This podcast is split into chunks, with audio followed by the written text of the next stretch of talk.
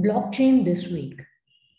Glimpse into Tether's finances, heavyweights back crypto, Bitcoin ETFs back with vengeance. Tether's finance.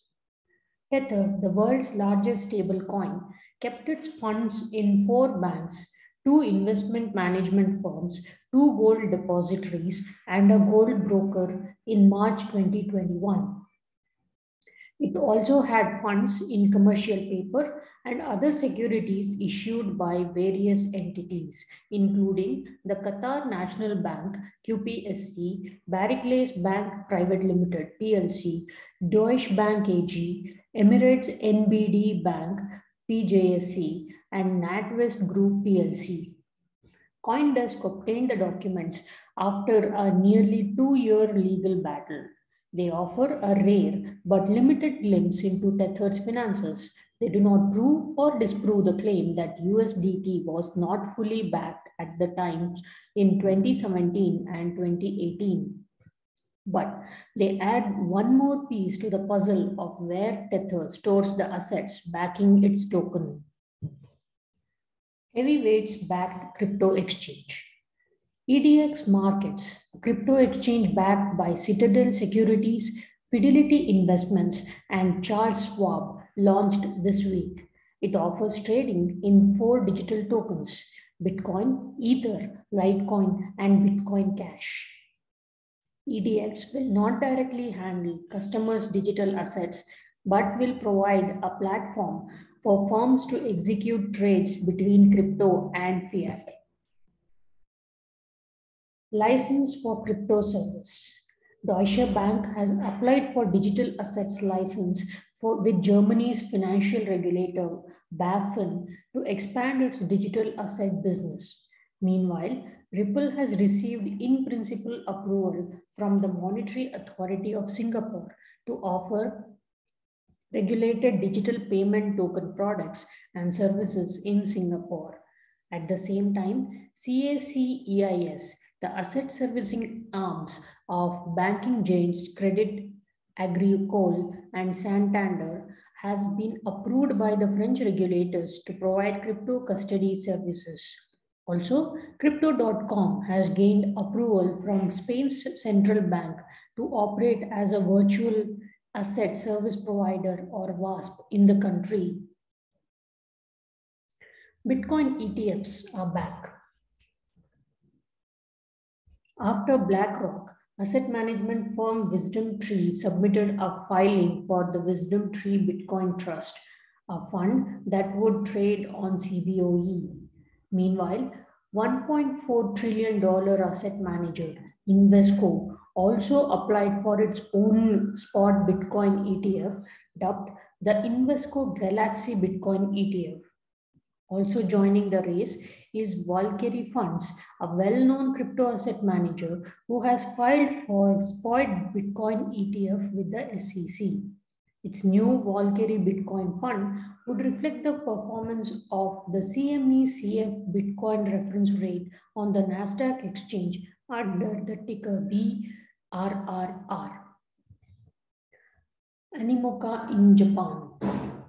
Web3 leader Animoca Brands and Japanese conglomerate Mitsui & Co. have announced a strategic partnership.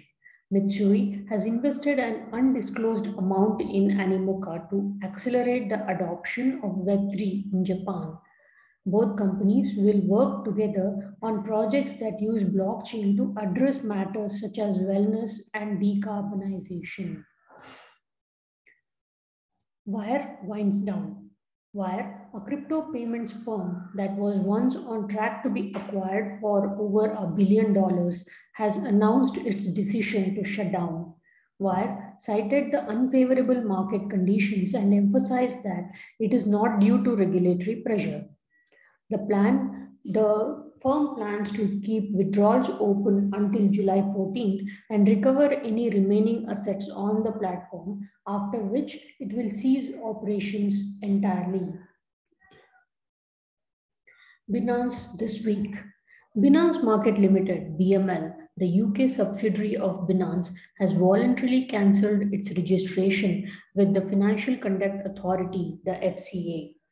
As per Binance's spokesperson, the move does not impact Binance's operation as BML had never conducted regulated business in the UK. Meanwhile, Binance confirmed that it has started integrating with the Bitcoin Lightning Network by running its nodes. At the same time, BNB Chain has launched OPBNB, an EVM compatible layer 2 network on testnet. Finally, Binance has been ordered to stop its services in Belgium by the country's FSMA regulator. UK Lords give a nod to crypto regulations the UK's House of Lords has approved the Financial Services and Markets Bill, the FSMB. This move could pave the way for crypto to be regulated as a financial activity in the country. The bill will now be returned to the lower house of parliament to agree on a final version before being sent to the king to be approved and passed into the law. IMF CBDC blueprint. The IMF has proposed a CBDC blueprint that aims to enhance interoperability, efficiency, and safety in cross border payments. It addresses the limitations of the existing infrastructure and explores the potential of a single ledger controlled by the platform operator. IMF's blueprint also rejects more innovative blockchain based solutions. IMF's vision focuses on a global CBDC platform that could reduce payment costs and ensure regulatory compliance. MAS CBDC white paper. The Monetary Authority of Singapore has uh, collaborated with the IMF and financial institutions on a white paper on using digital money, including CBDCs on a distributed ledger. The MAS mentions that Amazon.com, Fazz, and Grab are teaming up on a pilot to test escrow accounts for online retail transactions. Web3 Shorts.